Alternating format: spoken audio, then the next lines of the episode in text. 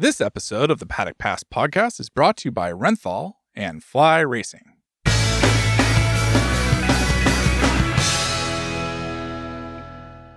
Hello and welcome to the Paddock Pass podcast brought to you by Fly Racing and Renthal Street. On today's show, myself, Steve English, Gordon Ritchie, and Charlie Hiscott are going to go through the action for Magny-Cours. And there was certainly a fair bit of action to go through because on Sunday, Gordo, we saw it all really come to a head. Alvaro Bautista, Jonathan Rea clashing together in Magny-Cours. We saw on Saturday, or it's actually Sunday, Sunday morning in the Superpole race, Bautista clashing with Razgatlioglu as well. So all three of the top guys having a bit of contact with each other. Yeah, it was uh, it was a proper fight. Uh, Magny-Cours seems to throw up those controversies, eh? green paint and things last year. Um, but yeah, I don't think we've ever quite seen the like of the fallout after when uh, Bautista and Rea had that coming together, um, and one rider accused another rider of deliberate uh, trying to knock him off. Um, and then the manufacturer getting involved as well. Ducati sent a representative to the media scrum, much to our surprise, um, who, and basically was there just to put the to, to make that an official kind of complaint to the media. Um, I believe there was some kind of protest at the beginning of it, but we didn't hear anything about it afterwards. So I'm assuming it was either rejected or it, uh, there was no means of protesting unless you protested the result of the race, which obviously we couldn't because Bautista was out anyway. So, uh, yeah, kind of unprecedented, really. Um, and as I say, Magny-Cours seems to be one of those places. Yeah, Charlie, obviously, Gordo gets the aftermath of a race, hours afterwards, whenever he's able to talk to everyone, get all the stories lined up, and then write his stories. You're in a very different situation. You're trying to get an immediate reaction before you go off air. So, what was it like on, on Sunday in France? Um, well, it was very exciting, I have to say. I mean, I, it was. Uh, I was quite surprised that um, turned up in Parc Ferme. Obviously, Rinaldi and Bassani getting on the podium was obviously why he went down there. But uh, you know, I think um, I mean, when I spoke to Alvaro straight afterwards, he was pretty calm, but what he was saying was not very calm. I was quite surprised when he was sort of intimating that Jonathan actually intentionally went into that race with the intention of putting Alvaro on the floor, which I just, I don't subscribe to that.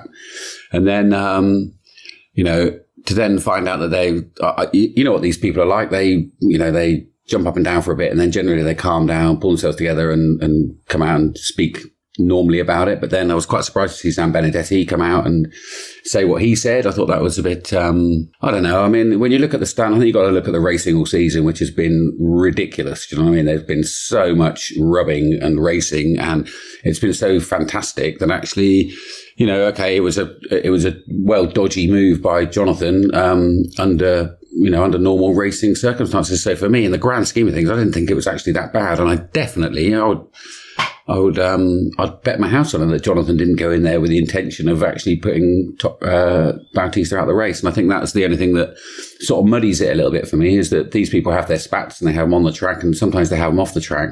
But to um, for one rider to accuse another rider of intentionally going into a race and actually trying to put another rider out, I, I find that just a little bit off personally. Yeah, because Gordo, what we heard in the aftermath, whenever the riders were sitting down with the media, was Alvaro Bautista basically saying it was clear that this was an intentional move by Rea. He's not a real champion. He took me out in this in this maneuver, and then Rea obviously saying he's trying to get down the inside they came together. It wasn't intentional, but this can happen. I thought that the the comparisons to some of the moves we've seen from Johnny in, in the past, I think it was Melandri at Donington one year, Lowes at Jerez, and then this one, they were all a little bit different because turn 13 in Magny-Cours is an overtaking spot. Everyone's able to do that move lap after lap. And this seemed like one of those instances where Rea was coming down the inside and he was going to leave it to Bautista to almost avoid the crash. Rea's coming down. I can understand Bautista being really aggrieved by it because he loses out in the chance of scoring a podium and uh, some decent points. But I don't think there was any intention for taking out Bautista. It was pretty clear that it was just a clumsy move more than anything else. No, I don't think there was any intention. I just don't see that. It, it, it doesn't work because it, you're putting yourself at at least as much risk as the other guy. I just don't see it. You know, I, I, don't see how anybody would do that intentionally, especially now that we've got stewards and replays and a million videos to watch even before the end of the race. It just, to say that the deliberate thing seems to not make sense. However, when Johnny went in, I think when he realised that what he wasn't going to make it, he knew there was going to be a contact because you can see there was a slight change in his body position, etc. I think once he realised, oh, this isn't going to work, or Alvaro's coming over, I think Johnny maybe braced, knowing that there was going to be a contact, but that contact was with Johnny still moving. They didn't contact going along at the same speed and touching each other. Johnny was still on a going to go past, and that's why I think there was such a hard hit, and that's why Bautista ultimately crashed because Johnny was still going faster than him. If they were going around the corner at the same speed and touched, then they'd probably just have, you know, bounced and moved off each other. So yeah, it looks a bit odd. The whole thing, when you look at the, the incident again, it is a little bit odd, but I don't think anybody at that level ever tries to deliberately do anything that would would because it also risks them and you know, six time world champion. Why would he do that? What for? What's he got to gain? Well, I kind of think over the weekend we did see quite a bit of this from Jonathan, where it's almost like it's an inability to accept what's happening this season. The Kawasaki, I think we got another clear example this weekend, Charlie, where the Kawasaki stacks up in terms of if you're looking for a bike out there right now, Kawa's third, maybe even fourth on the list for a lot of riders, given what's going to happen going forward in the next few years. And I think this is one of the things where Rea needs to almost accept that he can't make up for the shortcomings on this bike week in, week out. We saw it in race one. Toprak's getting away at the, at the at the front of the field.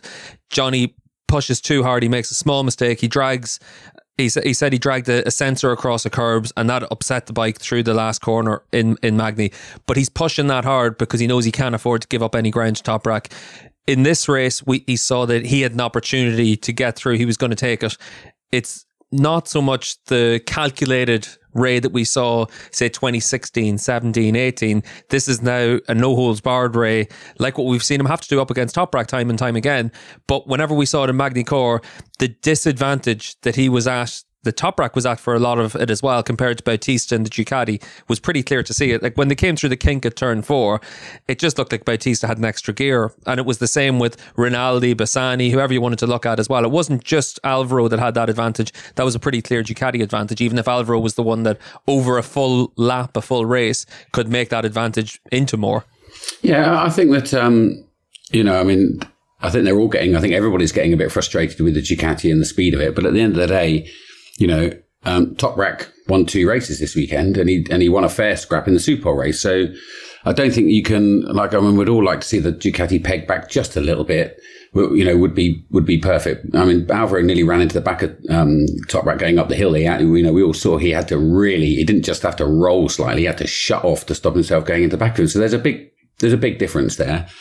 Um, but at the same time, I mean, I don't want to, I don't want to defend Jonathan or anything, but he's also, I think you have to remember that he's also the master of, you know, w- with what happened with Bautista in 2019, he's the master of playing the long game. And he has had to settle for a fair, you know, if you look back through his results at the moment, he's had a fair, you know, a couple of fourths, a third, a second.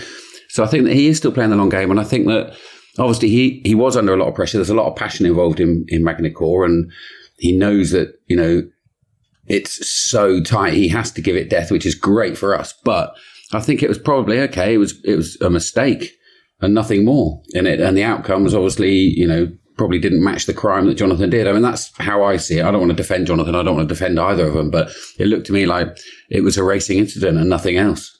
Yeah, and, and I think also, um, as we can see from bringing that thing about Ducati performance into it, that's the place that Jonathan or Toprak or anybody has to pass because then he's got a lot of twisty bits that the Ducati won't catch back up to him immediately. If you're going to try and get away, you have to do that. And Johnny did say that he really wanted to to get past Bautista to get to Toprak to make sure he didn't get away. So that's why he tried to move as early as he did instead of waiting two or three laps because maybe then his chance to catch anybody else was, was gone. Or he had to try and get out in, as far in front as he could himself because he knows he's got certain other disadvantages. So everybody would have to try and make that pass where he did. So I think he was probably just a bit too overeager. He obviously made a mistake, a misjudgment, call it what you will. Um, but yeah, it, it's I can see why Ducati are annoyed. I can see completely why they're annoyed, not just because of the consequence, but because it did seem that once once that move was made, there was going to be some contact. Where I think you have to then get into the realms of mm, thinking about it more is to say it's deliberate where, as I say, that's that's the big thing. It's not that we're talking about this incident here. To me, the great controversy is the fact that, that, that they're taking it as an absolute deliberate thing. It's like it's a tactic to keep Bautista back, is what Ducati seem to be saying. And everybody was quite shocked about that, I think. What, what did you guys? I mean, if I was going to be very ultra critical about anything, uh, and certainly one of the things that came through speaking to riders afterwards is that if Jonathan let himself down a bit, it was the way he rejoined after the long lap, long, long lap penalty. Because um, obviously that was a little bit, but you know, whatever, whatever you say about it, he, he came on, you know, in the wrong fashion. I would, I think it's probably the fair to say. But what did you think of the penalty, you guys? Um, he could have got a lot worse. I think. I think he could have got a lot worse for that because there was actually for the for the the not going to make it overtake. You know, uh, it just wasn't going to happen, and then the, and also the consequence to arrival. Um, you know, you can say, well, there's the incident with the consequence of it, maybe he wouldn't fall off, but I think the nature of, of, of, the way he passed, the way he tried to pass, as I said earlier about actually going faster than Alvaro, he didn't touch sideways; they touched with one of them going faster than the other, um, caused the problem, and therefore that was a bigger misjudgment. You're never ever going to get the right penalty but the penalty could have been a lot worse. We saw a two long lap penalty in the 300 Supersport race for a rider after crashing and knocking out three other riders. So there could have been two long laps. As Jonathan said, the John part of Jonathan's defence was, well, race direction have taken action and issued a penalty, uh, and he's apologised for his actions. But the race direction have had a good look at it and decided that you're going to get a long lap. Um, they said you could have a double long lap, you could have a you know, black flagged out the race. There's any number of things they can do stop you for the next race. Well, they they haven't done that. They didn't do that. Um, so Johnny's defence is, well, it can't be what they're saying because if they had any inkling of that, obviously that would be a major red card incident, and it would be much worse for Jonathan. Um, we saw Aegerter getting penalised for, for an action, didn't we? In Most for an act for an action didn't like the long lap, uh, the the coming back on too hard, maybe, but once you're back on the track surface, that's you. You know, maybe you should have waited behind, but uh, you did mention that earlier, and I think end of the day, if you're allowed to go racing straight away, you're allowed to go racing straight away. Staying out uh, when he was lapped after in the previous race was maybe something that people weren't keen about because he was actually fighting with one of the Hondas, wasn't he? Which he a lap behind, you know. You do have to join in a safe fashion though, and he did cut straight between two riders, didn't he? He cut straight in. Well, but it's the next right hander, wasn't it? It's the next right hander. He was already on, no? Didn't he come straight in between Redding and um, Locker or something like that? Yeah, he came he came back on track with with Baz, and Baz remonstrates straight away, hand up in the air, looks across at him whenever Loris then bundles them out of the way, and it was very clear Loris was just doing payback for that. It's one of those situations where like Gordo, uh, like it's like anything else you're you're not wrong when you say when you rejoin the track, you're fighting for position and you're back on the track. Um, I think for me, the biggest issue was this was a messy weekend for Rea. Gordo mentioned it there about race one. He rejoins from the pit stop. He's battling with riders that he's not racing, and that's o- that's okay midway through the race. But in the closing stages of the race, as Philipp Oettl was saying, that he was defending position, thinking Rea was behind him when Rea's a lap behind. So he's reacting to someone that's not in a race with him. Vierge had the same situation, lost two positions because Rea came through on him. Like, imagine if the tables were turned and someone's a lap behind Rea and they do this to him. If Toprak did it, let's say, Rea would be straight away down to the steward's office saying, "This is ridiculous. We need to make some, we need to make a stand on this." I think that regardless of the fact that Rea was a lot faster than those guys, when you get to that stage of the race, the last two three laps, there's a race going on. You're not in it. Get out of the way. He's already learned everything he needs to learn about the tire selection for the feature length race. I thought this was something that if I was one of the other teams, I would have been upset about that. I thought then what was interesting was the penalty given for the Bautista crash.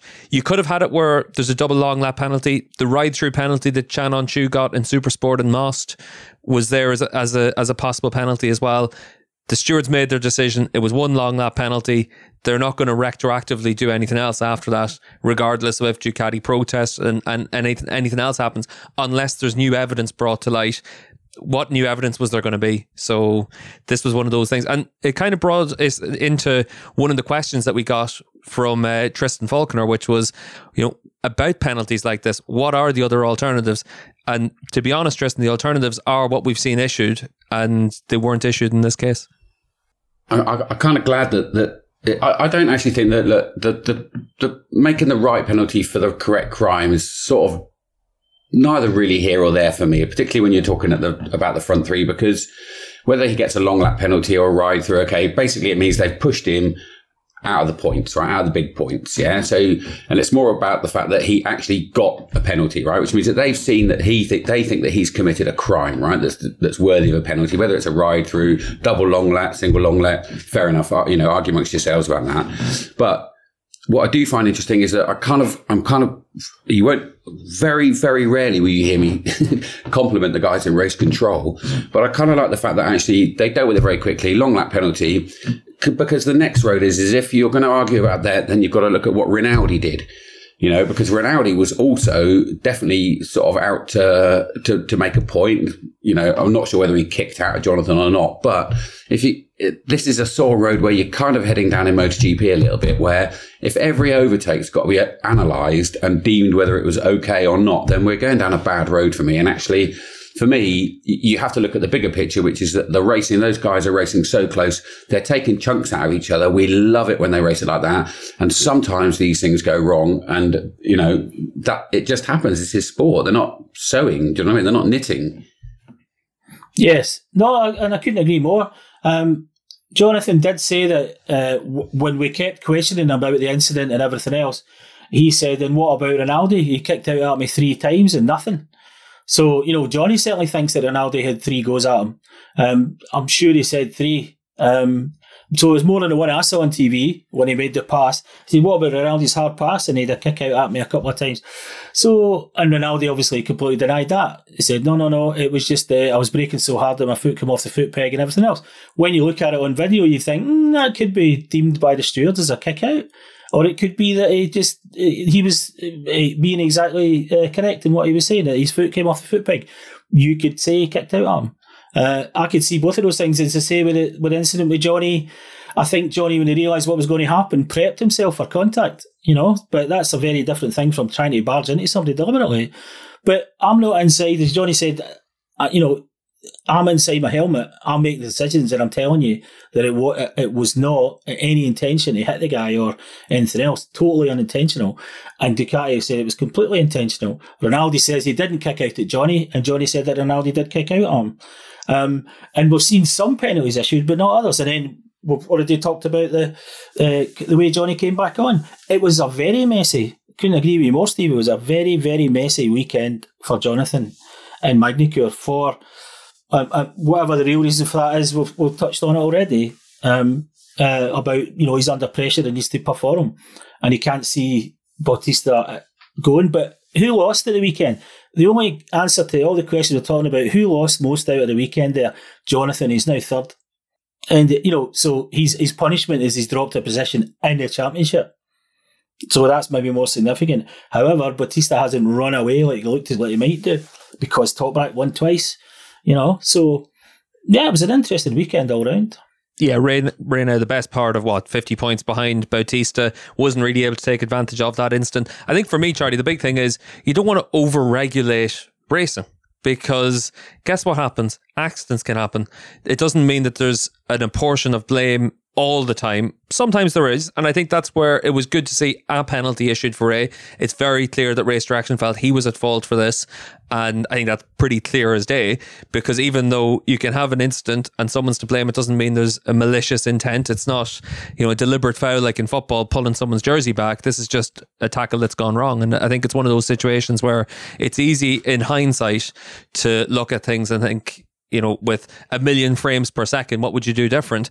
You don't have that luxury, especially with the way the layout is at Magny-Cours, where you, you come around that Imola chicane through there. It's downhill, you crest over a hill, and then you're trying to get back over to the other side of the track.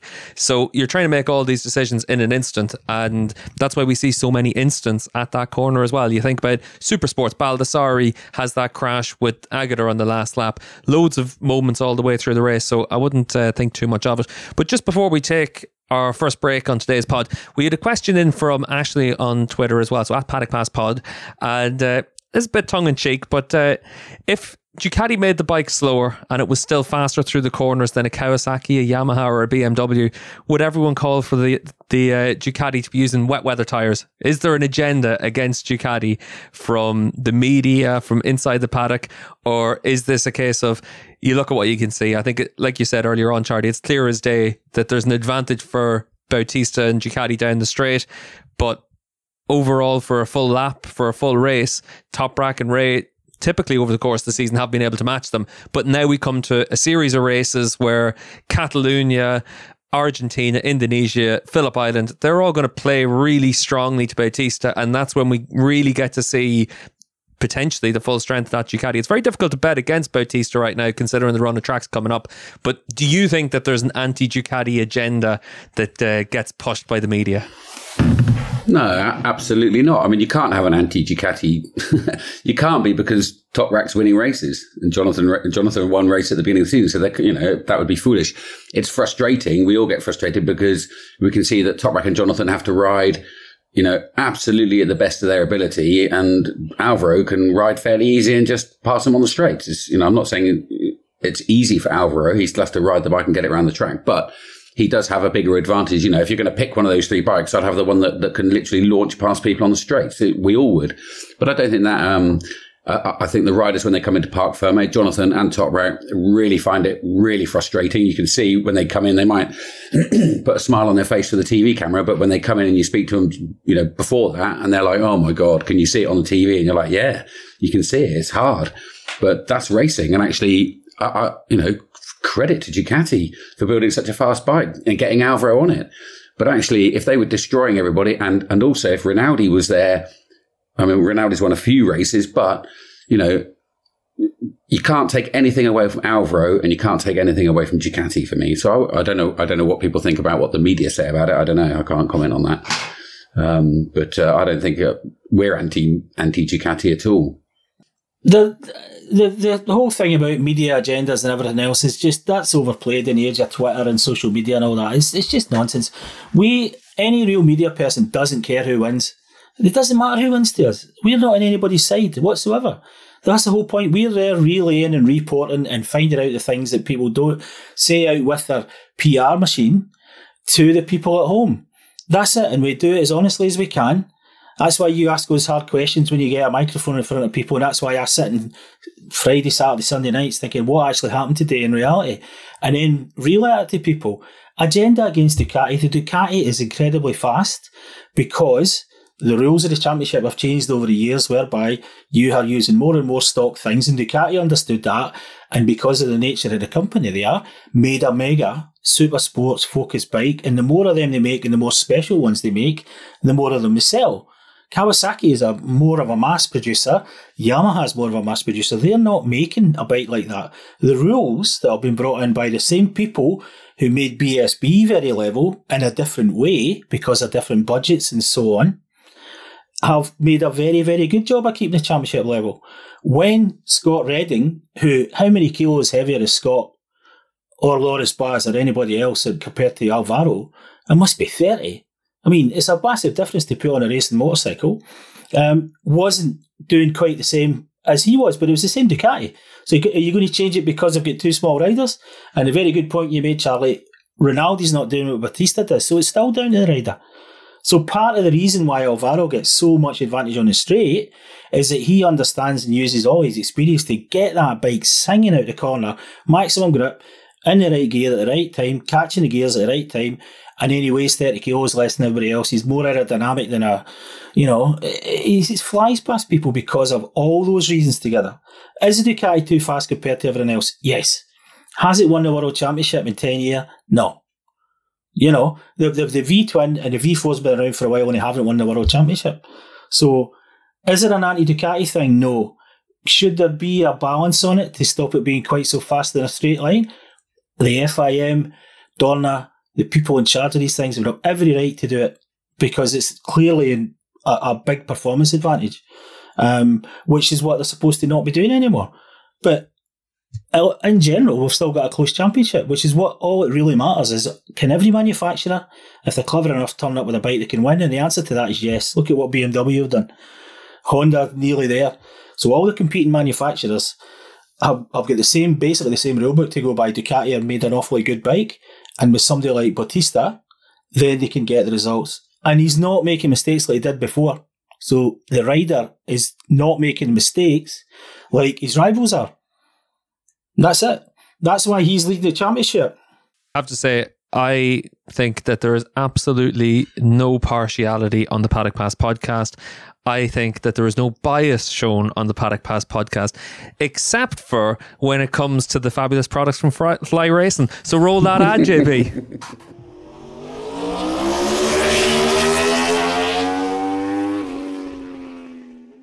Fly Racing introduces the new FL2 glove. With molded hard knuckle protection, this race inspired glove is equipped with palm and gauntlet sliders and touchscreen compatible fingers. Available in three colors and sizes from small to triple X, the Fly Racing FL2 glove is the perfect answer at the perfect price. Check out flyracing.com to see more. Welcome back to the Paddock Pass podcast presented by Fly Racing and Renthal Street. And Gordo, let's uh, let's kick off part two of the podcast by going straight into probably one of the big things around the paddock this weekend in Magny-Cours. Axel Bassani versus Michael Ruben Rinaldi for the second seat at Aruba IT's Ducati squad, the factory Ducati seat. Danilo Petrucci's been talked about as well. If Petrucci wins the MotoAmerica Championship, the talk is there's a seat in the factory team there for him. It looks for what everything everyone's been told is Ducati don't want Rinaldi or Ducati Corse don't want Rinaldi. Aruba.it have spent so much money in Rinaldi's career. They've invested so much in him that for Feel Racing, they really want to keep Rinaldi. The money comes from Aruba. It's not coming from the Ducati factory. What's going to tell out at the end of the day? Is it going to be what the manufacturer wants, or is it going to be what the man that signs the paychecks wants? Uh, well, uh, racing everything is the man that signs the paychecks. If they can convince the other guys that's the right thing to do. They usually do that by writing the checks. Um, yeah, we, we had a strange situation at the weekend because we all think mm, maybe Bassani's a better bet. You know, Rinaldi's been there and, and won a won a race to, you know, not really challenging for the championship. Um, maybe not won enough races to keep a factory ride. The guy they want to replace him with is a privateer who long not that long ago wasn't riding superbikes at all, and all of a sudden he's going to jump on the, the, the factory bike. He hasn't won any races, but he has shown he can compete with the top guys with no fear. Very relaxed, very cool, great image, all those things. Very easy going wee guy on the outside. Obviously, all racers are made out of cast iron on the inside. Don't forget that. Um, maybe more marketable than than Rinaldi. Um, there's a hundred different things, reasons why you would want to keep one, because he has proven he can be on the podiums and occasionally beat the top guys. Very few people do that. Um, but he's also not doing anything like the, the number one rider is doing. And you maybe think maybe he should have been doing more after halfway through his second year on the factory bike. Where so Bassani is a good choice. Yeah, can't argue with it. But I'm hearing it's still 90% certain that Rinaldi's going to go. And I sat with all the Italians in the media centre all weekend and asked all the journalists one by one what they thought, asked the, the, the team, etc. Um, I would say on balance it's still Rinaldi is the favourite, but I would not expect not expect any change. Um, I wouldn't expect it to be a shock if Bassani was taken on. Petrucci apparently just is probably going to be too expensive and maybe give them two number one riders, which they maybe don't want. Maybe they want to bring someone in to be a number one rider in a year or two years' time, in which case maybe they'll give Bassani a go. Yeah, I, I tell you what, I completely agree with all of that. Uh, for me, Petrucci's is a non-starter for me. I can't see Ducati wanting to give Petrucci a factory ride. I just it, he's too old, too big, not his cup of tea. That, that's that's my opinion. Um, I'm totally with you on. Uh, I think that the difference between Rinaldi and Bassani isn't big enough for them to suddenly swap those two around or potentially hoof Rinaldi out. And like you said, Rinaldi is reasonably consistent. He can beat the big guys, uh, uh, you know, on his day.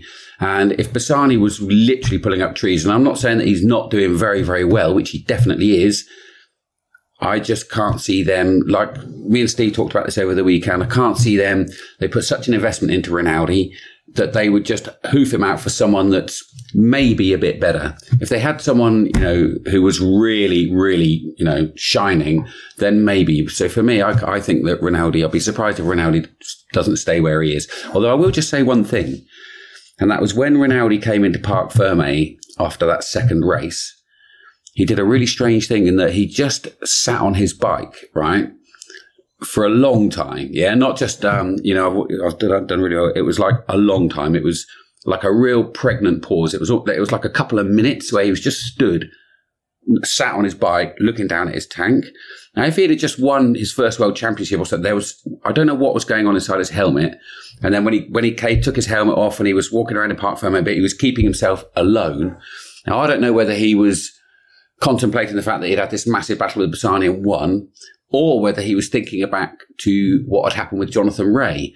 But there was definitely he was he had too much emotion for me for a guy who'd just come second because he's come second before and he's won races before. So there's definitely something going on in his head at the end of that second race in Parc Ferme, and I don't know what that was. And even when he came and spoke to me, he was very emotional.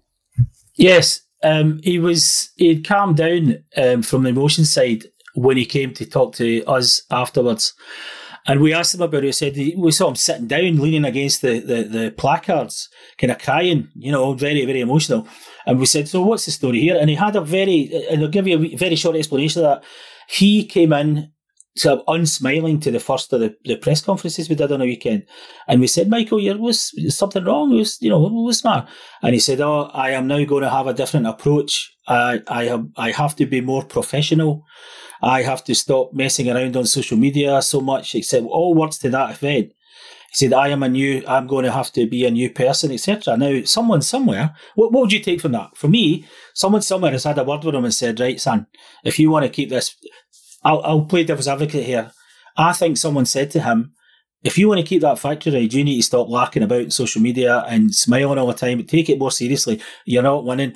And we said, we'll come back to them all the media, all the journalists had one question for him about that, and basically he was saying, "Look, you know, I'm not a nine times world champion like Valentino Rossi. He could afford to muck about, do what he wanted. If you're winning nine championships, you do what you like." He says, "I'm not that guy. You know, I'm not winning races enough, etc." So he said, "Now I'm going to have a different approach and a different feeling and so on." He gets absolute tankings on social media in Italy from Italians. Yeah, I mean, really quite bad. Um, unfortunately, social media races is occasionally I'll go ahead again. Um, but he gets a lot of abuse and a lot of stuff for, uh, you know, from unfortunately from his fellow Italians, it seems mostly. Um, so that finishing second, beating Bassani uh, after what he did at the beginning of the weekend was another little kind of insight into he's obviously been told by somebody. In my opinion, he's been he's had the riot act read to him. Um, maybe that's the cost of him keeping his factory ride if we think that's what's going to happen. And him finishing second, think, well, that's a justification for being good enough to stay. Maybe he'd been told, you need to start getting podium, son, to stay there. Uh, you know, and he got a podium. Do you know? You're making so, me feel really guilty, Gordo, because I went up to him on the grid on my second um, grid war, which is like a really hard one because you spoke to everyone. I got no questions for anybody, and I'm sort of bumbling around trying to think of rubbish to say. And I went up to Ruben Rinaldi and I said, um, I said, "Oh, there's a you know there's a fair bit of pressure on you at the moment, isn't there?" And he was like, "Oh, well, you know, no more than usual sort of stuff." And actually, now I play back what I said to him. If you put that into the context of actually he might have had a right, or like, like you said, he might have had a new ass torn to him at the beginning of the weekend. I now feel a little bit guilty. I'd say he was really glad, Charlie, whenever you were able to ask him a question in Parc Ferme then as well. These are the things that we don't see, but Michael being Michael will tell, will talk to you about you know, I've got a lot of respect for the wee man. You know, he's not Valentino Rossi, but he's come from very little non-racing family, nothing at all, not well off people. He's had to fight and claw his way to the top for every single thing he's ever had. So it all it does mean more to him. And he said that at the weekend. He said, "I come from a normal family. Whenever you know everything he gets, he appreciates, and every, and it's been a harder road for him than other people, and he has kind of got there on talent and ability and so on. Um, yeah, so it, it, he he does feel the emotion, and he's Italian. He does feel the emotion of racing more than most people, and certainly shows it more than most people. Maybe that's a weakness that someone's identified and he's trying to stop. But you know, you maybe saw he read was. what um, maybe he read what Keenan wrote about uh, Can Öncü. Okay, Yeah, I don't. Ronaldo wasn't out selling bread in the streets of Turkey, but uh, I think it's sim- It's similar enough because Michael is fourth in the world championship right now. So, as far as I'm concerned, Ronaldo's job isn't to win the championship. I've always said this. When Ducati replaced Chaz Davies with Scott Redding, it was nothing about Rinaldi. Like I said at the time, as long as Ducati win the championship with Redding, they're vindicated for the decision to get rid of, Chaz and replace him with Rinaldi. When Scott goes and gets replaced by Bautista, again, it's not about Rinaldi on the second seat, it's about winning the championship. They're in a position to win the championship. Rinaldi's in a position right now to be fourth in the championship, especially whenever you've got tracks coming up. Catalonia, he two podiums there last year. He goes well there. He goes well in Portimao last year. He had a few top five finishes there. So he's really well placed to do his job. I think if I was Rinaldi, I'd feel very hard changed for getting dropped at the end of this season. And especially whenever there's no proof Bassani is going to do a better job than him as well. So I think that if I was Ducati, I'd have said all along, sign Ronaldo on a one year contract and then do it where you make your decision after that when MotoGP rider contracts are up. You get to see what Bautista's like after a full season into a second season, see how that relationship goes as well. Then you also have to look at the the sort of grand scheme of things. And if you look at all the, the three teammates, Locatelli and Lowes, you sort of realise that actually you can't, it's quite hard to take Ronaldo in isolation. I think you have to look at the fact that the top three are way ahead. and actually the thought, you know, to try and, you know, if Locatelli, Alex Lowes, Bassani, look, at the end of the day, they're in a different league, you know, the top three are in a different league. And actually in the second league, the second tier, if you want to call it that, Ronaldo's leading. Ronaldo's leading. Scott Redding's the form man. I think when you look at Kawasaki with Lowes, he's been very consistent all the way through the season. He started the season, obviously, the crash in Aragon, couple of retirements with technical issues, but ever since then, he's pretty much been top six. And the second rider, that's doing your job. Get a few podiums when the opportunities present themselves. See what see what you can do. Ronaldo's been able to do that. Obviously, the podium at the weekend. Bassani had two podiums, which puts Ronaldo under pressure. There's no doubt about that. But if you're Bassani's manager, are you going to accept a one year Ducati contract? Absolutely not. If you're Rinaldi's manager, you're going to take that offer and hope that things can make that step forward going into next year. So I think those things are what makes a big difference as well. I've got the perfect solution for Ducati. Well, I won't even charge anybody any money for suggesting it.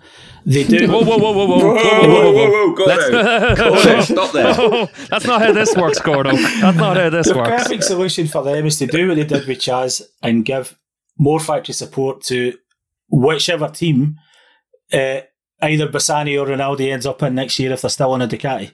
So you have three bikes. You have two real factory bikes and one pretty much factory bike. Now we know that the bikes at Motocorsa get are very close to everything else, but it's those it's that extra testing, it's that extra development input, it's that extra being in the loop at the beginning of the next stage of development that makes people factory riders. It's resources, it's people, it's engineering.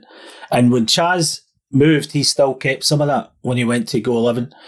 That is the solution, whether you're thinking of Bassani for the future, whether you're keeping Ronaldo. If you want Ron- Ronaldo over there, but thinking, well, this guy can do good results for us, you keep him with some support in a team that make Motocorsa or whoever it is he goes to even even higher, even better. Um, that that would be a solution. But again, it costs money, resources, and everything else, which is what we're really talking about here. You know, they, they Yeah, because I think, especially when you look at Motocorsa, Gordo, like they don't run the same spec as the factory. They've got Termignoni exhaust, there's a Yeah. few other things different on the bike as well. Yeah. So being able to do that makes a lot of sense. What doesn't make sense for me is if Rinaldi leaves the factory team, he's not on a Ducati next year. The what's the point? They've shown that they don't have the faith in him. If he leaves the factory team, he leaves Ducati. And where does that leave him going forward? The rumor I heard was that GRT Yamaha was an option for him because it's an Italian team. They've got Nozane on the bike, which has been a waste of time for them. He pays the bills, but at a certain point, that has to just go out the window whenever it's not having a competitive rider. Rinaldi would be a competitive rider on the Yamaha that's the one that makes sense for him as his backup option. And I think that's what you'd end up seeing. If Rinaldi leaves, he goes for something like that. Puccetti's an option as well. Obviously, he, he worked he, he worked for Puccetti as sweeping floors. I think you you wrote in one of the articles you wrote about Rinaldi at one stage, Gordo, and then he was on the stock 600 bike for them. He was able to work his way up through from that. So a Puccetti bike makes some sense, even though it looks like there's other riders ahead of him in the list for that. But I think that if Rinaldi leaves, he leaves for good. Yes, uh, that's entirely possible. Um, but if you want to keep, if you're going to keep Rinaldi, then you should definitely help Bassani more in his team. Now, maybe that's going to not work out because at the end of the day, who knows what money and sponsorship the team are relying on. They maybe don't want what Ducati bring to them because it's not going to get them the cash they need to go. So it would be an increase in resource, but it would be a, as a holding pattern, if you like, it would work out quite well. Um, but GRT, who hasn't been linked to the GRT ride? And that is all completely all depending on whether there is a Nozane or no. We understand the the the, set, the almost certainty is a certain Australian's going to go there. You know, so yeah, it it looks almost certain it's going to be Remy Gardner. It would be a good move for Gardner as well. And uh, Charlie, obviously you work in the MotoGP paddock as well. Do I? You've seen Gardner in the Moto Two class. Well, you're you're present in the MotoGP paddock quite a bit. You know, you're, you're yeah. around. Yeah. I've, I've seen you commentating on Gardner last year in Moto 2. He was very impressive for Ajo. This year's been a disaster for him on the KTM. He's one and done in MotoGP. Looks like Superbikes is going to be his option.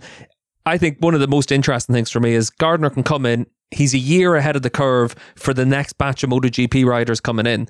If he goes to GRT Yamaha, it means that he's in a position for when Locatelli's contract's up to maybe get a factory Yamaha seat, puts him ahead of all the other GP riders that are looking to go to superbikes down the line because I know for a fact Alex Rins was knocking on doors. Pol was knocking on doors before he signed for Gas Gas as well. So those riders are looking at it and saying, you know what? 12 rounds a year, the chance of winning races, still being a factory rider, earning good money yeah, why wouldn't they go with superbikes? So for Gardner to get in that year ahead could make a big difference for him. Yeah, God, we would welcome him with open arms as well, wouldn't we? I mean, he would be a really exciting prospect, especially on the GRT Yamaha, or you know, if he ended up on Locatelli's bike the year after next. But um, yeah, I think it'd be fantastic if he came in. He was, you know, obviously absolutely stunning in Moto Two. Obviously, coming off the back of a you know a crappy season this season, not necessarily his fault either. Um, so he'll be pretty um, motivated to come to World Superbikes. I think it'd be really exciting. Yeah, I, I mean, it would be fantastic, uh, especially another top Moto 2 guy. It seems to be where we're going to get a lot of our good riders in the future. Um, he's had a year of experience in, in MotoGP, which means he, he's he's going to come down in power, you know, so therefore he should hit the, the, the hit the throttle a bit harder when it comes to Superbike. Uh, he's obviously son of uh, Wayne. You know, there's all sorts of things that make him an attractive proposition. Um, but the trouble is that that then if he does go, it's going to change an awful lot for the superbike riders outside of the paddock who might want to get a ride in that obvious junior team Yamaha thing, especially if Nozane doesn't go. So even if Nozane does go, they're still going to, and, and let's assume that Gardner's coming. So there's one. And Nozane doesn't come, but there's there's one space left. That's it. There's one space. We were talking about maybe two before. It was possible there was going to be two places to come. Um, there is going to be a, a, a GMT 94 bike but they are starting out. So, you know, that might not, that, you know, the GRT bike is obviously a satellite team. It's like the, the factory team, but not quite. Whereas, you know, GMT 94 is, is a different proposition. So, yeah, it, it does make a difference to who might join the championship from outside, completely outside, as opposed to uh, from from the other uh, major world championship. Yeah, and the GMT team is a very different kettle of fish because they, even in the super sport class, do everything by themselves. And do you really want the team that struggled to do that in a super sport class jumping onto their super bike? That's what's going to be interesting to see who ends up on that bike next year, unless they get that support that they need. But uh, considering Jules Cluzel still doesn't even have an auto blipper on his bike, even though he's allowed to have it now in the R6, I, I just don't know why you'd view that as being that attractive an option because if you come in and you don't do a really good job, you fall down the order in terms of potential seats in the future. That's why I think for the likes of Taz Mackenzie, Brad Ray, even Jake Gagne, Gagne looks like he's going to stay on for another year in America. Then his contract's up, and then he'll have a decision to make, maybe as a as a double or a triple American champion to then come back to World Championships. If you're Bradley Ray, Taz Mackenzie, you could both be BSB champions by the time you're at the end of this season. Do either of you want to jump onto a GMT 94 bike just to be on the world stage? That's a big question to ask if you're Dominique Aegerter, you know, stepping up from super sports, he's seen that the GMT 94 team can't do as good a job on a 600 as his Ten-Kate team. Are you going to go onto that bike? Probably not. So for Aegerter, who looks like he's out at Ten-Kate, it looks like they're going to look for other options next year, maybe a Jorge Navarro or someone like that from Moto 2 then where does Aegerter go? You know, Puccetti Kawasaki's been talked about as an option. Whether that's on a super bike or a super sport bike still remains to be seen. But there's a lot of riders trying to shuffle their way in. Baldassarri's come on form at the perfect time for contract negotiations as well. So there's loads of things to fall into place. And I think what makes it really interesting is, and Charlie, I think you're really well placed for this because You've been in BSB over the years as well. You've seen BSB at the absolute peak of its powers whenever you had hosts of riders looking to come to world championships that's dried up now. No one's really looking at BSB for that can't miss superbike prospect because we've seen Aegerter, Locatelli, Baldassarri, even Krummenacher a few years ago, that's the the pipeline of bringing in Grand Prix riders to the super sport class and then feeding them onto a superbike.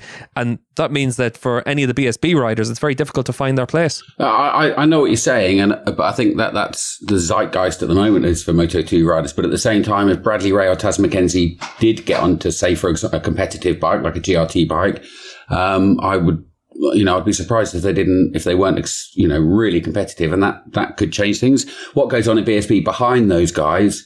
Um, that's a different, that's a completely different argument. But I wouldn't have said that um, it's quite dried up because I think, I mean, you look at what Bradley Ray did this weekend at Snetterton.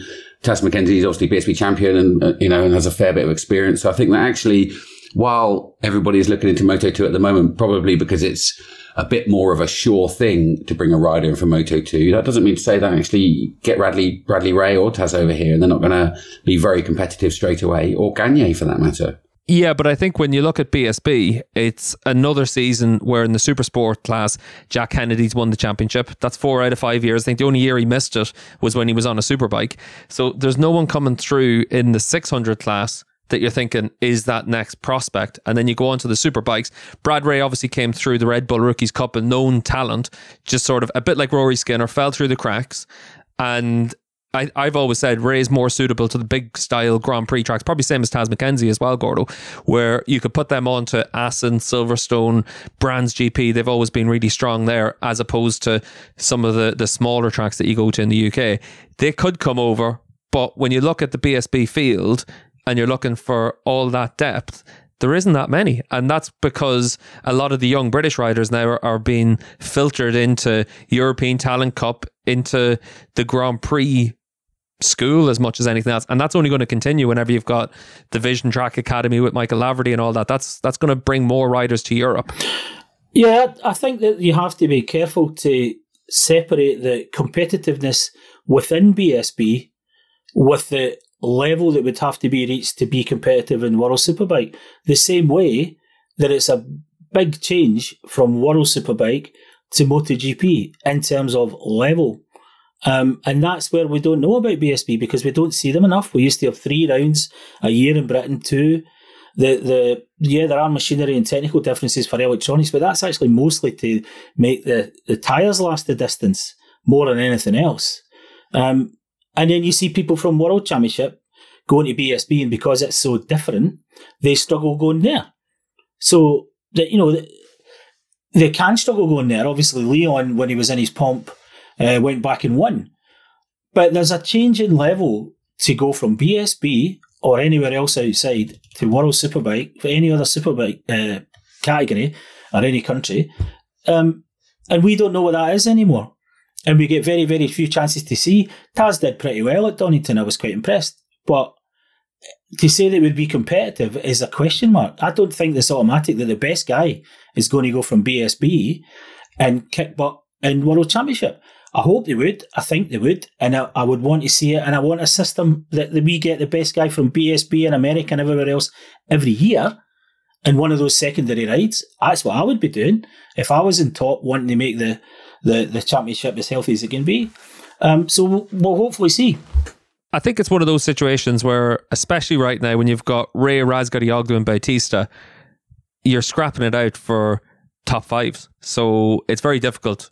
As we talked about whenever we were talking about that second group of riders already, if you go into that, it's you know, fourth to 14th is as competitive as it gets. So to come in and make that splash is very difficult. Whereas whenever you're Scott Redding coming in on a factory Ducati, you can go out and win races. I don't think that the like, well, Taz Mackenzie as it is, if he was to come in next year, he's not on the full factory Yamaha, and that makes it more and more difficult as well. Please, may I ask a question? No, time for an ad break, Charlie. uh, yeah. What's up with Locker? Yeah. Do you know what? For for me, Yeah. one of the things that's interesting is, and and I said this last year on the pod, Locke exceeded expectations to such a big degree last year that what was he going to do this year? Other than match what he did last year, which would have been very difficult. All those podiums. If he if he won a race this year, I wouldn't be surprised. But I'm also not surprised the way that the season's gone. He started very strong. You know, Aragon and Estoril were really good, but it's gone downhill since then. And I think it's one of those situations where Locke is the rider that he's always been. You know, Super Sport he came in was fantastic. Absolute crest of a wave through that campaign. Jumped onto a super bike last year. The Yamaha's the best bike to jump onto if you're a rookie. He did a really good job. This year, other riders that were a little bit out of position last year have caught up to him. BMW is more competitive, Honda's more competitive, and you know Locke is where he is. I think he's a he's a top ten rider, not necessarily the rider that's going to finish on the podium on a regular basis. Even if he is fifth in the championship right now, that's coming from the back of those strong results at the start of the year. I think especially in in Assen as well, he was really good. So hold on. You say so. You, you seem quite positive about. I'm going to have a go at you now, Steve. Sorry, mate. Hard question coming. So you're pretty positive about Rinaldi, yeah?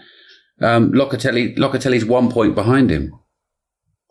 Yeah, and I, I think I'm positive about Rinaldi because you can take advantage of him as it is right now to sign him on a one year contract and then play the waiting game to see who you replace him with. Ducati's made it perfectly clear they don't have the confidence in Rinaldi.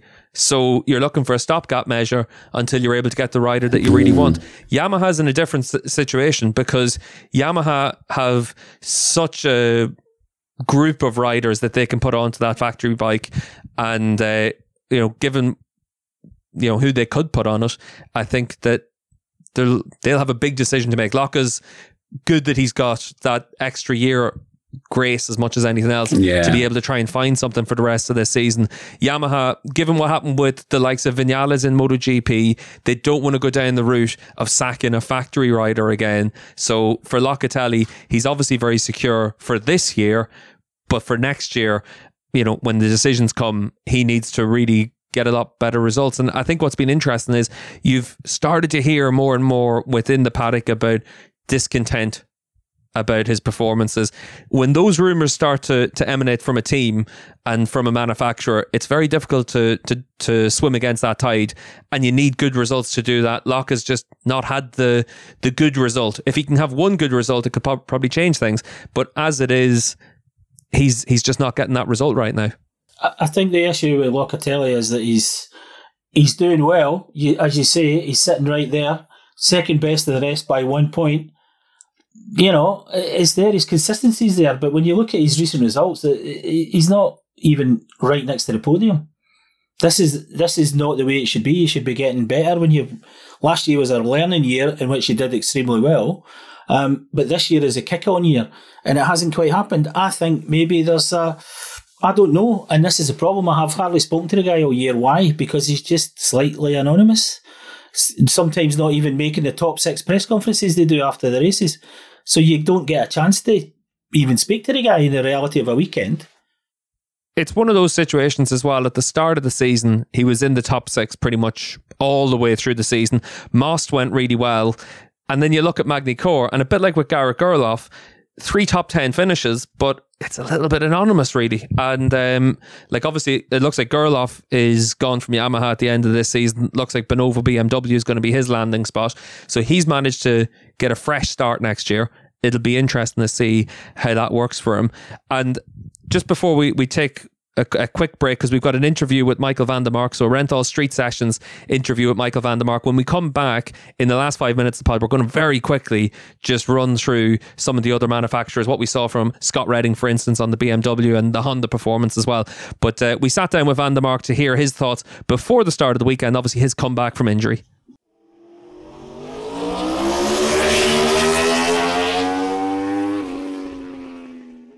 Michael van der Mark joining us on the Paddock Pass podcast. And Mikey, it's good to have you back in World Superbikes. It's been a really tough year for you, but how do you feel physically now before your, your first weekend back since Estoril? I feel all right, but I have the feeling everyone missed me. No, no, no, no. Well, so everyone just acting it. no, I'm really happy to be back. It's been a, a strange year, and um, yeah, even with my injury, I felt I felt I could race a bike, you know, quite soon. But the doctor said, no, just just don't do it. It's uh, it was a nasty injury, and even though you feel good, we're not gonna take this risk. And uh, now when I'm here, I'm, I finally understand it. You know, it's uh, now I feel really good and comfortable to ride a bike again. What was more painful, the actual injuries, sitting at home having to watch the races, or sitting at home having to watch the races and listen to me? Um, yeah, well, I usually switch off the commentary because you know it's just it makes me fall asleep. But, but um, you know, the injuries itself were uh, the most difficult for me because I just got back from injury, and uh, then you, you break another bone and you're like, you know, can't be true because I just just got back on the bike. And so that was that was more painful just to have these two injuries back to back. And um, everybody asked me like how was it difficult to watch the races? And of course sometimes it was difficult to watch the races but at a certain point you see the bike improving you see scott improving a lot with bike grabbing some podiums so this makes it a bit easier and you know you see you see that the, the bike is improving and uh, so that made made it easier to watch for sure and then made me more eager to get back obviously from when you rode the bike last in Estoril to this weekend at Magny-Cours, you've had a test in uh, Catalonia as well. The bike that you rode in Catalonia and that you'll ride for the rest of the season is very different to what you had at the start of the season. Are you able to feel that difference straight away, or were you still trying to get yourself up to speed during the test? Yeah, I was. Is you can't you can't tell you know after such a long time. But in the Catalonia test, we had two bikes, so we could test back to back, and and even though I didn't have the the, the best speed yet, I could still feel the differences, and uh, for sure in a positive way. So uh, yeah, uh, even though the speed wasn't there, I felt the improvements, and you know my speed will come back as as I ride more and I ride more with the other guys. Obviously, from when you were on the sidelines, you signed a contract to stay for the next couple of years as well. This is always a, difficult time for a rider because when you look at your career up to now, like Yamaha, you stayed there for a lot of years. You knew the bike very well. BMW is a bit different. You did one season and then you had to make sure to commit to the project for the next couple of years as well. Was this an easy decision for you to make? Yeah, because you know I when I joined BMW, I knew the bike it wasn't a winning bike. and it was a project I, I, just was I was really interested in, and it was good to see the improvements. Even last year, you know, we had one race win, even though it was in the wet, but even in the dry, we were improving. And um, you know, I I joined this project because we want to make a winning bike, and I didn't want to quit you know. So uh, it was nice that BMW came quite early and they wanted me to to continue with them. So um, yeah, I never really thought about uh, going somewhere else. I just wanted to, you know, I'm, I'm not to quit this project. Just looking at the season in general, because you've obviously st- still been watching everything, taking a keen interest in everything. But what have you made of the battle at the front of the field? Bautista, Razgatlioglu, Rea? really interesting this year. I've, we've seen some really nice battles, and uh, you know, I think at the beginning of the season, everybody was scared Bautista would do the same as he did a couple of years ago, but uh, he did now and then. but we've seen some different winners and we've seen more close battles for, for the podium. And yeah, really nice to watch uh, these races. But I think sometimes we what we don't see on TV is the the battle from let's say sixth to tenth place because normally it's a big massive group and. Uh, I think the the whole superbike field, you know, is really competitive, and you know the guys up front they are just a little bit too fast now and then for, for all the others. But I think it's uh, it's been a really nice nice season so far with a lot of battles. Do you think, looking back on your career, 2013, from when you were really full time in the super sport class here to now, we've never really seen it where in superbike, super sport, that we've had such a good depth of field because in the super sport class there's 10 riders that are all really strong week in, week out. Superbikes, obviously, anything inside the top 10 is actually really hard fought now. Just inside the top 15, it's like that a lot of times. So we've never really had depth like this. What do you think of the overall health of the paddock? Yeah, I think it's it's growing. You know, if we have really excited exciting races, a lot it will you know get a lot more interest from a lot of people, and uh, I think you can only see how good the races are if you really come and watch it on, on the circuit because on TV you just see most most of the time just the front three guys but the battles just behind them are incredible to watch as well. And it's it's so good to see that um, you know it's more comp- the field is getting more competitive but also closer. And you know from the outside you don't always see it but if you watch it in, in real life it's it's really interesting. And and and I think, yeah, it will only get better. Yeah, I think that was one of the big things after we saw Toprak and Johnny crash in Assen. We saw that battle suddenly elevated to a podium spot, and it was really interesting. But for you, Mikey, as well, just one last question that obviously this has been a, a tough year for you off the track, dealing with your injuries, but you've obviously gone through an awful lot in the last year as well. You've had your first child, and you know it's been a it, it's been an action packed year, even if it hasn't been on track. Yeah, well, people, you know, was is of course one of the best things that can happen in your life. But they could have told me how expensive it is, and uh, I need some bonus money, and this year is not going really well. but yeah, you know, things. I must say, you know, apart from the injuries, um, we've been really lucky, and I'm really enjoying it. And you know, uh, even with the team, for example, even last year when the results weren't there, when we were struggling still enjoying it because you know we want to improve, we want to win. Uh, we know it's not you're not gonna have a winning bike in one day, and um, so you know I'm not complaining about anything at this moment. Yeah, obviously, we're talking on the Thursday before Magny.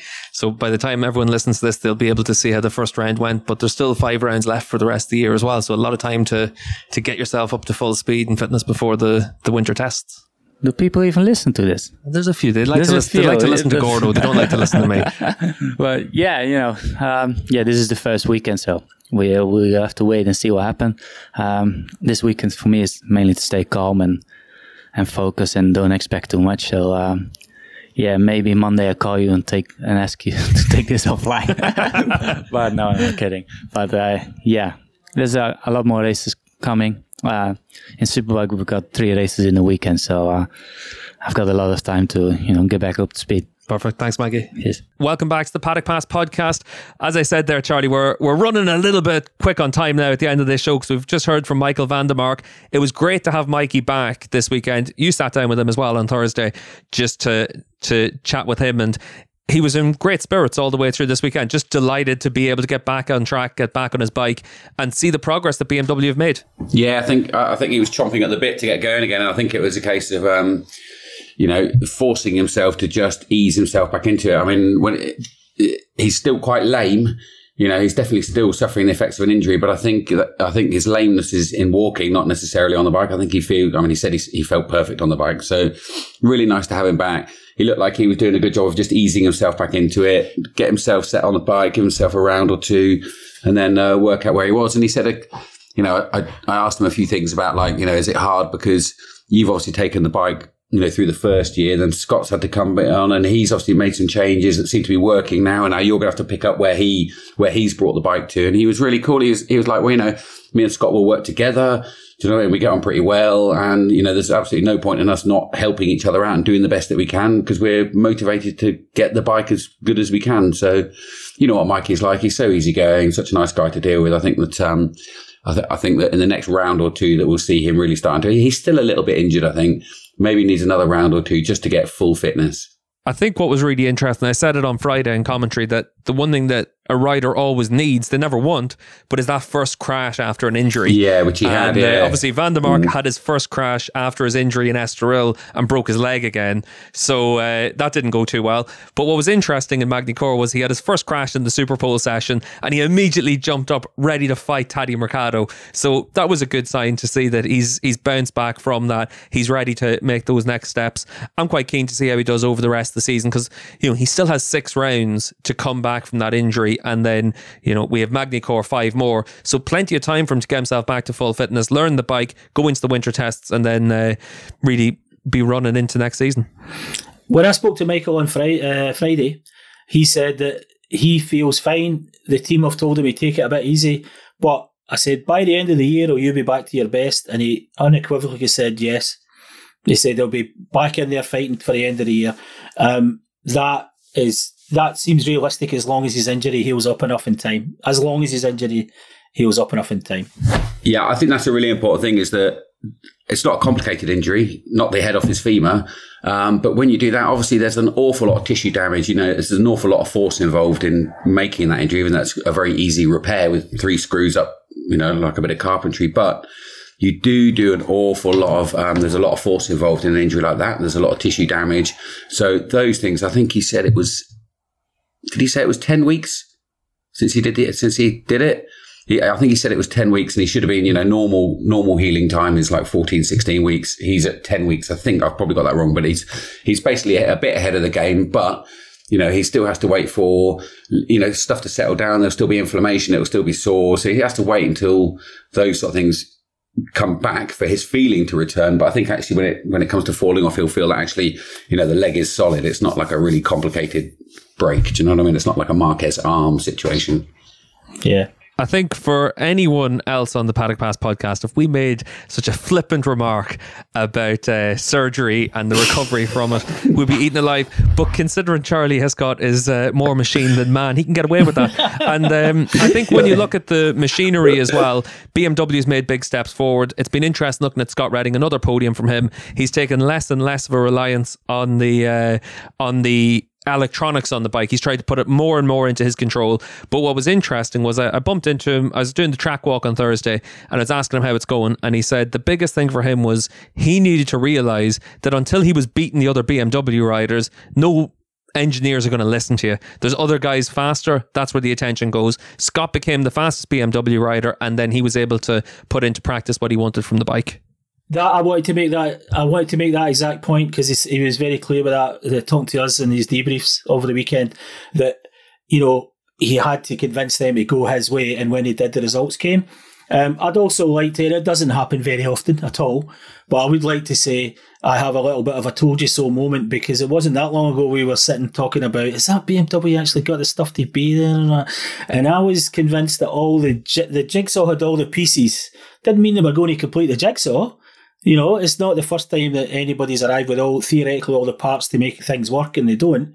But to me, the signs are there. Now, when they won the World Championship, that's them made the big jigsaw.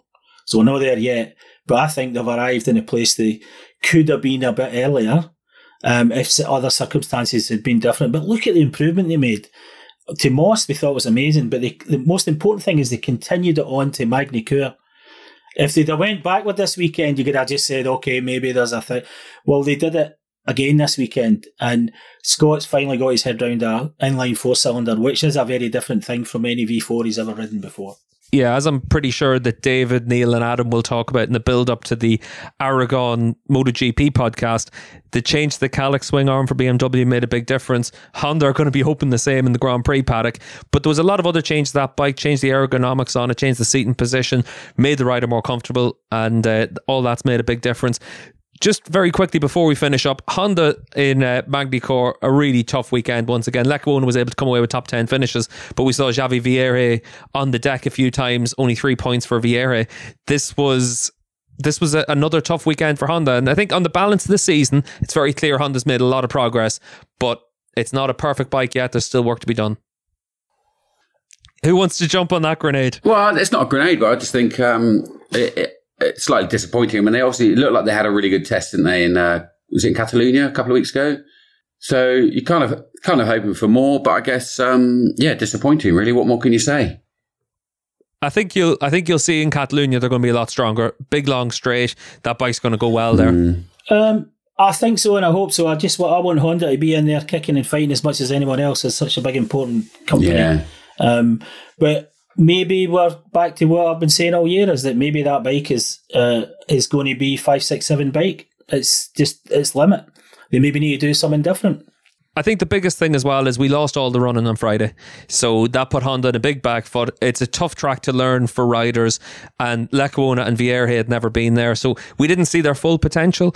But considering that they had all day Saturday and Sunday, a lot of dry weather running, we didn't see that much from them either to, to give you a lot of hope. But at least for them, it's another it's another impressive weekend. Whenever you come away with two top ten finishes for Lecuona, and you still think God, Honda need to find something because in the past, this would have been a really good result for them as well. So they have clearly made a lot of progress this year. Whenever you're disappointed with a weekend like that, have to say for me, I wasn't disappointed with Magny-Cours. I thought it delivered in spades. I can't wait to get to Catalonia. Charlie, you've obviously got the Aragon Grand Prix, then straight out to Catalonia. Which oh, one are you looking it, forward I to forgot more? about that. well, I'll tell you what, that answers my question about which one you're looking forward to more. Because I have to say, for me, going back to work in uh, Magny-Cours this week, I was excited to fly to France. I was looking forward to it. I'm excited to get to Catalonia now as well. We've still got five rounds left for the year, Gordo. It's it's shaping up really well.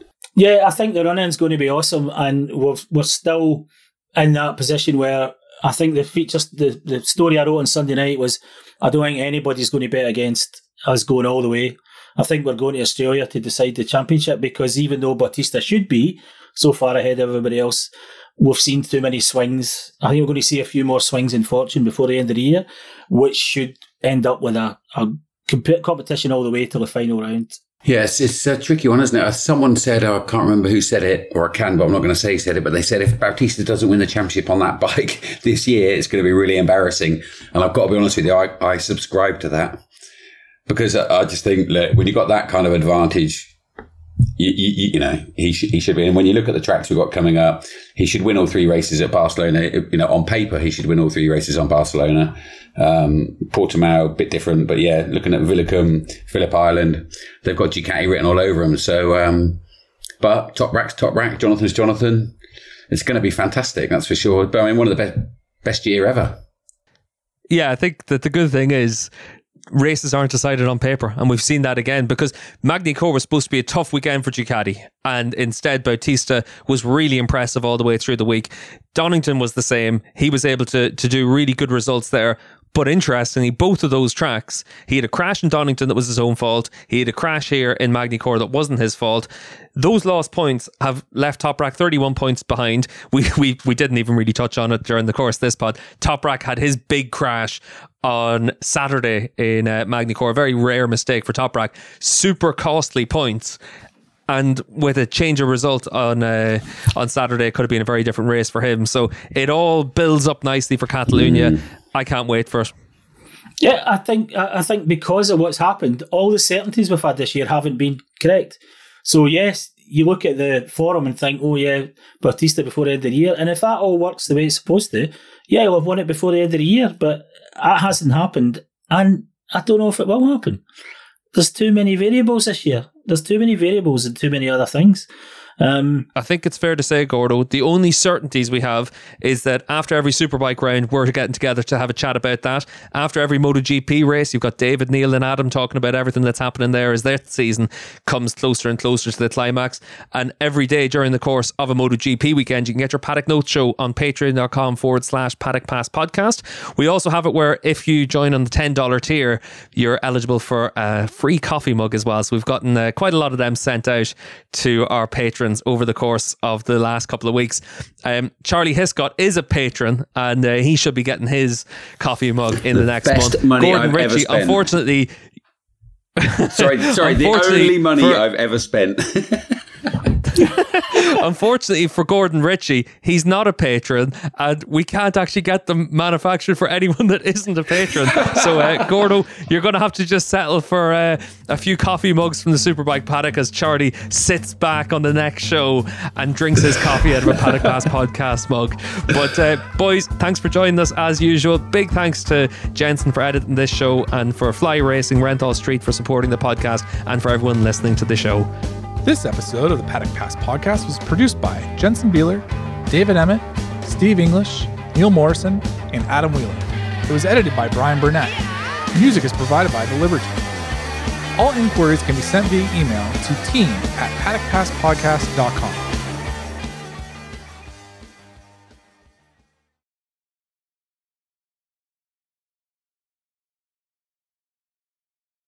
Smooth, Steve. Smooth. Very smooth. That, that was very smooth, Steve. Very smooth. Very smooth.